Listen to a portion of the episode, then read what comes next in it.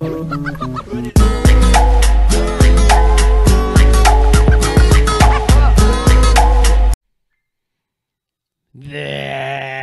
right. Welcome in, welcome back, everybody, to a technical shutout edition of the Always Irish Show. As always, you can find the program on YouTube. Do hit subscribe if you haven't yet. I'd appreciate that.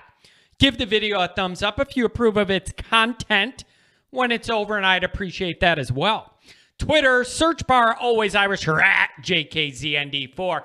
Emails, always IrishND at gmail.com com. Audio only anywhere you want me. You can get me. Always Irish Radio 312 988 15. Here's the thing with Always Irish Radio I owe you guys an apology.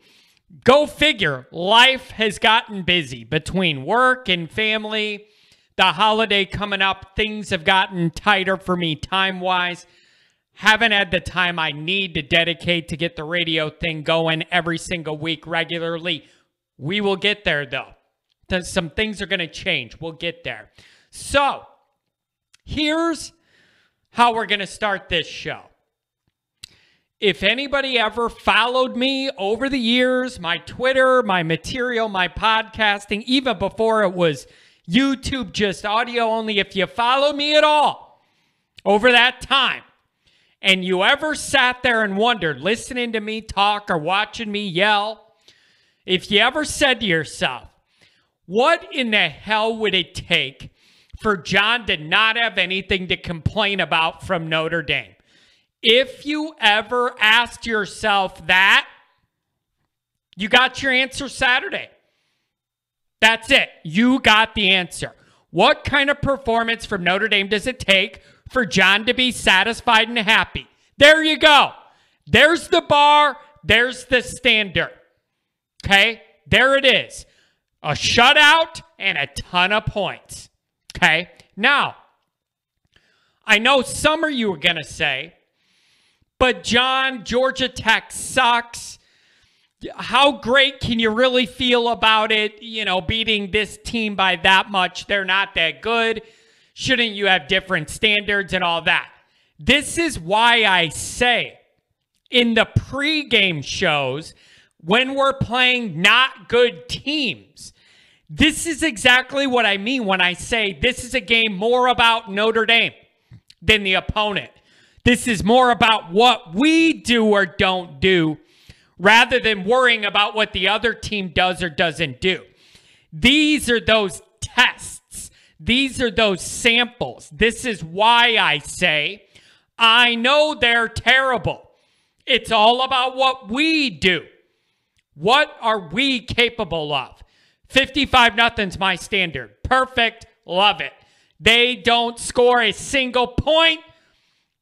You hang a double nickel on them. Love it. That's my standard. So, so even if you want to tell me Georgia Tech's really, really bad, you can't judge that much from it. But here's the thing you can judge a lot from even playing a terrible team. Here's how you judge it when your team's playing a terrible team. Do you barely squeak by, let them hang around, you're sluggish, make a bunch of errors, kick the ball around, and end up winning by 10 points over a dead team? Or do you go in there knowing they're terrible, you're not, and you win 55 nothing, leave no doubt, and force people to have to look at that 55 nothing when they're scrolling through the scores or looking on ESPN where Notre Dame's not even listed on their board of playoff contenders at all. So there is a bar to be measured when you play a bad team. Do you kick the shit out of them or not? That's the bar. When you play a team like this, this should be the expected result every single time. Dominate them in all three phases. This is the standard I look for when we play lesser teams. This is what that result should look for three, four, five, six times a damn year. Some of the teams Notre Dame plays. So, if you ever wondered what kind of job's it going to take by Notre Dame to get John to be happy? This was it. This was it. Great job to everybody involved. My my freaking blood pressure was so low, I still had to call the doctor, but for an opposite reason. It was so calm, I felt like something was wrong.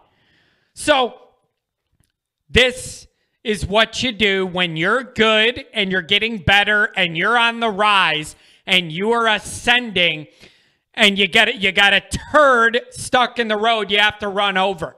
So, great great job. I think Notre Dame should have two, three, four, five of these a year looking at some of the dog teams we end up playing. And not because we schedule them to be dogs, they just end up being dogs. That's the other thing. We schedule a lot of brand names that end up being the dogs I'm referencing. I don't care. 55 nothing into my veins all day. So, congratulations to the 40 seniors and their families. What a perfect way to go out. Five straight 10 plus win seasons from Notre Dame. Never been done before. Did Brian Kelly push the, the gas on this one? Knowing that we are on the edge of playoff consideration in a beauty pageant. Also, here's something else to note.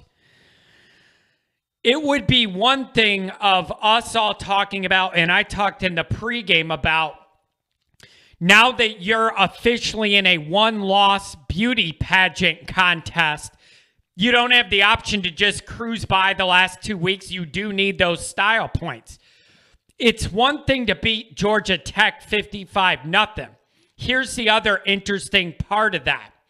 Georgia Tech now has to play Georgia back to back next week. So that is a really fast, easy comparison data point what Notre Dame does to Georgia Tech and what Georgia's going to do to Georgia Tech back to back weeks with a common opponent. How much of that came into play? Was it a conscious thing like I wanted it to be from Kelly? We're laying the wood on these guys because we have to. Whatever it is, fine. 55 nothing, great. Here's here's the other part everybody knows if you're a Notre Dame fan that does want a chance to play the, for the championship, if that interests you, last night was very interesting because one of the big dominoes you needed to fall, aside from Oklahoma last week, you needed Oregon to slip up. They did more than slip up as Utah beat that ass all night. Okay. So now that things are shifting the way they are, and I'm recording this on a Sunday morning, so I haven't seen any of the rankings. Obviously, the new playoff stuff, like Ohio State Michigan, are going to work work themselves out. Notre Dame's in play here, whether that interests you or not. Notre Dame's in play here, and you always have an obligation to push it when you have a chance to make this tournament. Okay? So it's going to get really, really interesting these last couple weeks of the season and these conference championship games. Notre Dame's in the mix. In the mix. Okay? So five straight 10 plus win seasons. That level of high level consistency with the schedules that Notre Dame plays. Rock solid. Nobody's going to say it isn't rock solid. Nobody could say it's not great. It's just not elite. Nobody could say that Notre Dame is not firmly implanted at the top tier the very, very good. They're just not elite yet. Just not elite yet. Okay. So Notre Dame's 10 and 1. The team the second half of the season has looked very different than the team and the effort we saw in the first half of the season. Now, I know our schedule was formulated in the way where it just turned out this year that the better teams we played, big picture, now that we're looking with most of the year done, that the better teams we played tended to be on the front half of that schedule. I understand that, especially some of the defenses we played. All the decent ones seemed to be earlier in the year. And we struggled with the offensive numbers early in the year. I know that. At the same time, even though we're playing less good teams this second half, we are clearly getting better, and that's a great sign. So I can't say just because the teams we've beaten haven't been that good that it means we haven't been getting better, that we're just playing worse teams. No, if you look at the way we're playing, take the opponent out of it. Just look at how we're playing. It's much better. Just use your eyes. This is not a situation where we are playing the same we did in the first half of the season and we're only getting wins because the teams we're playing are worse. That's not the case. Yes, we're playing worse teams, but we are also getting better above and beyond just the fact we're playing bad teams. The arrows pointing up. Notre Dame is now one of the few handful of teams where every recent year you could say they're trending up in November. Notre excuse me. Notre Dame no longer gets ran over in November, worn out in November, loses their conditioning in November, the wheels fall off, run out of gas, whatever you want to call it. We don't do it anymore. Notre Dame's a rock solid November team. And I love that. I absolutely love that. We don't lose games in November. It's unacceptable. November's winning time. Okay? So that's beautiful. So, no matter what bowl we end up going to, if we make the playoff or just miss it, whatever, the arrow is pointing up. Keep it in mind. The arrows pointing up. Now, in the short term, how do you make sure that arrow after this year continues to point straight up? Here's three easy little tidbits. Here's number one keep Marcus Freeman in your building. Okay?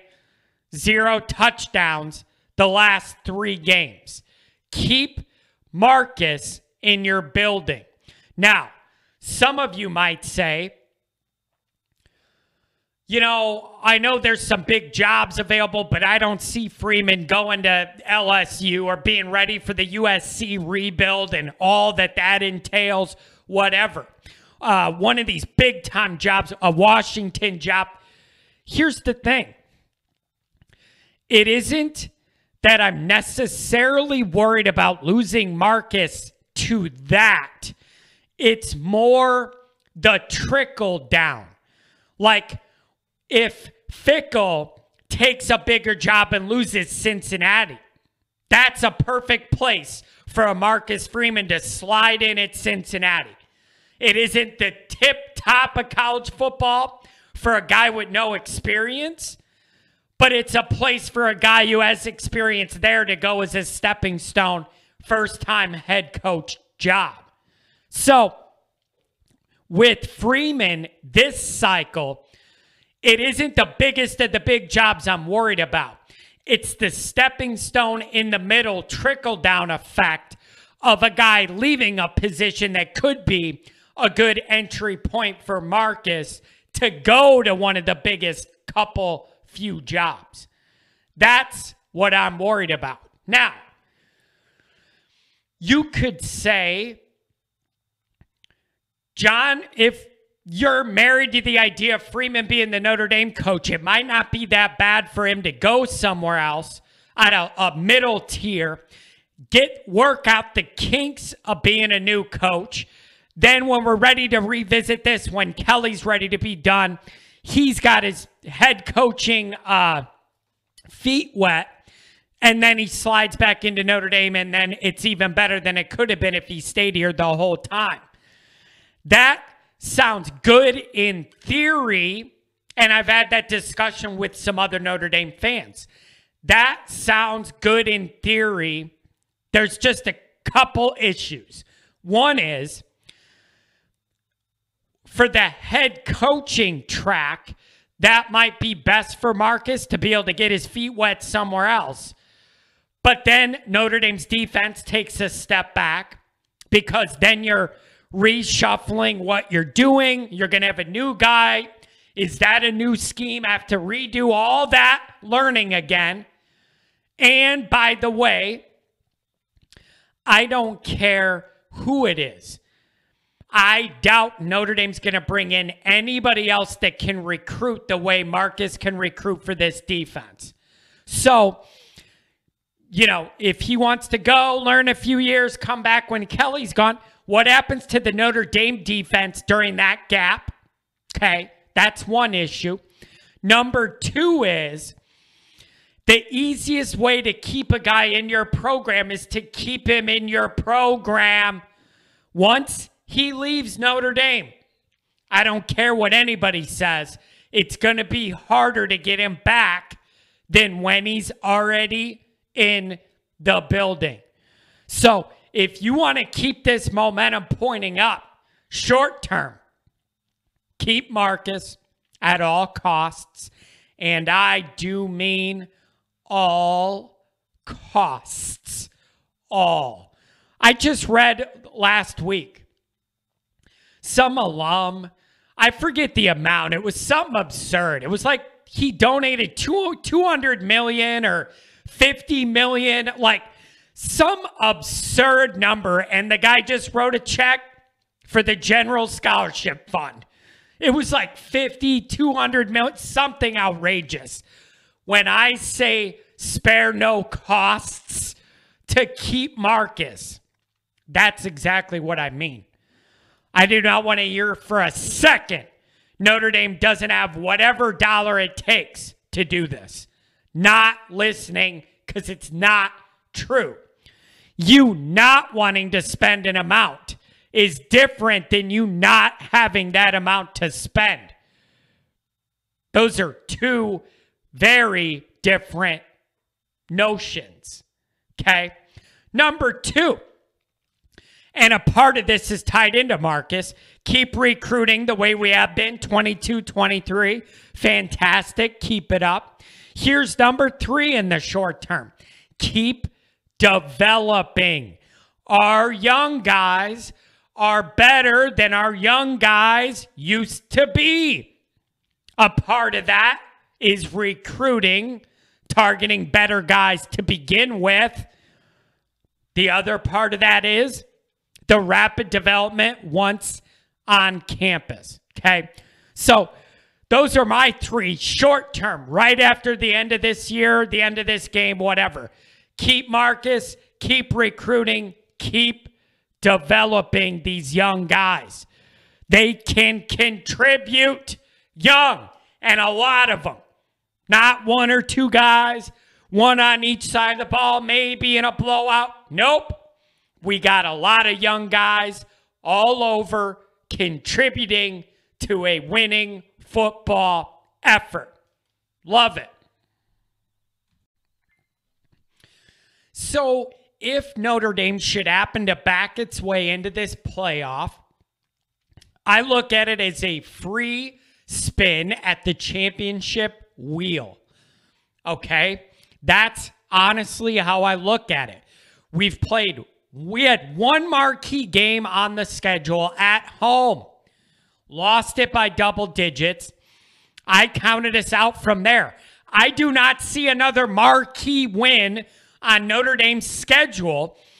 And it's not that there are not brand names or that we scheduled down. It's that a lot of these brand names are in a low part of their trajectory right now and or they're having bad years or bad second halves to this year.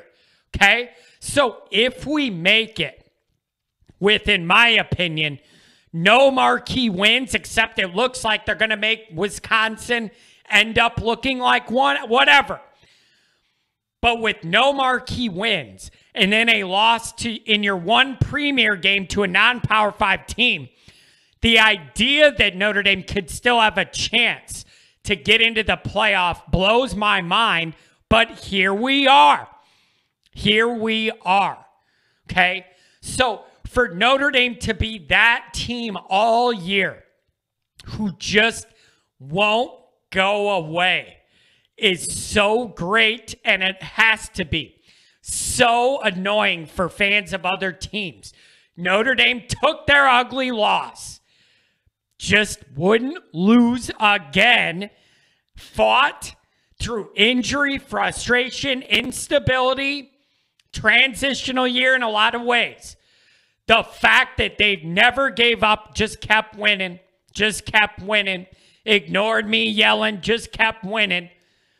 Credit to the staff and players for never packing it in post Cincinnati and continuing to improve. There's a ton to like about what Notre Dame has going on. The next step is winning a playoff game. I'm not saying this year, but that's that's where this all has to be growing into an apex 2 at some point. Talent, young talent, we have lots of it, more coming. Get this thing over the hump. Let's go. It's the logical next step. Undefeated seasons, playoff experiences, five plus years at 10 or more wins. There's only one more hill to climb. Notre Dame is firmly planted at the top of tier two. Gotta find a way to break through.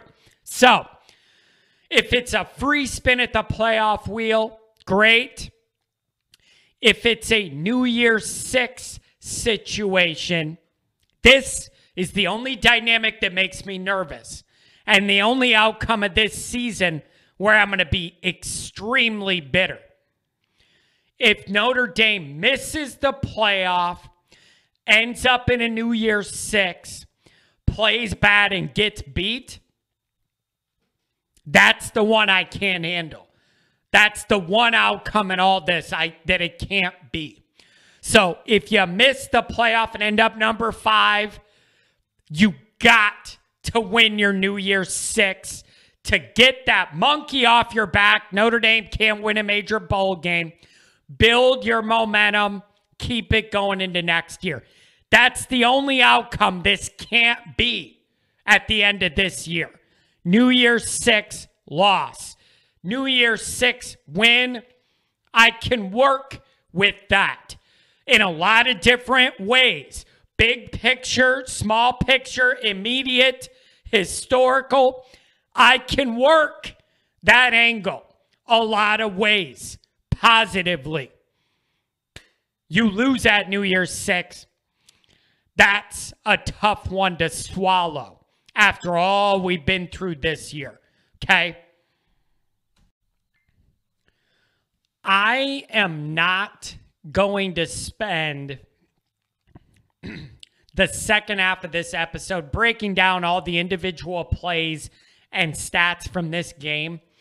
Quite frankly, I don't think that's going to show that much, but I do have some stats we want to go over that I think are way more important than us beating the hell out of whatever that Georgia Tech effort was. Here's first and foremost, though. My favorite part of the entire game, other than the defensive touchdowns, which are fantastic anytime you get them, watching Estime get the ball and run, that got me off my couch. The running back room in the future has me extremely excited. there is a lot to work with there. And if this offensive line comes together and gels and they're not injury ridden the way they were this year, this is going to be fun. Okay. So I mentioned I want to go over some broader stats. I think we're at the point of the season where I want to pinpoint the divergence here between early in the year and later in the year to show what the growth pattern we're on. I think that's going to do us more good than showing how we beat up on Georgia Tech. Okay. First, defensively. While getting used to a new scheme, new personnel, a slew of injuries to what would have been key contributors, then your best player for the second half of the year, Notre Dame, its last three games, has been fantastic. No touchdowns. Three weeks, zero touchdowns. I cannot physically ask for much more. Okay. In these three games, the opposition crossed our 40 yard line 12 times. They have nine points combined in those 12 times. And we have seven because we scored on defense. Fantastic job overcoming injury, overcoming new implementation of a new defensive coordinator. Great job. Okay. The defense is going to keep getting better as long as Marcus is here. Okay. With his recruiting and not being injury ravaged, the sky is the limit on the Freeman factor defense for years to come. The biggest factor in the Freeman factor is keeping him here. Keep the man here. The arrow is pointing straight up. I can't think of a more Notre Dame thing than for the arrow to be pointing straight up and somebody steals Freeman after one year and then we're starting all over. New scheme, recruiting drops back. No. Keep this guy in the goddamn building. Okay? Keep him here.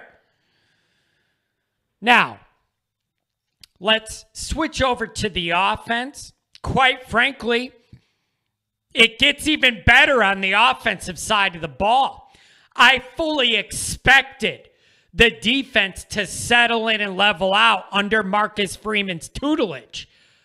I had major questions if the offense was physically capable of making those improvements beginning of the year, middle of the year, end of the year. Much to my surprise and delight, they've done just that. Now, I know again that it's against not great opponents.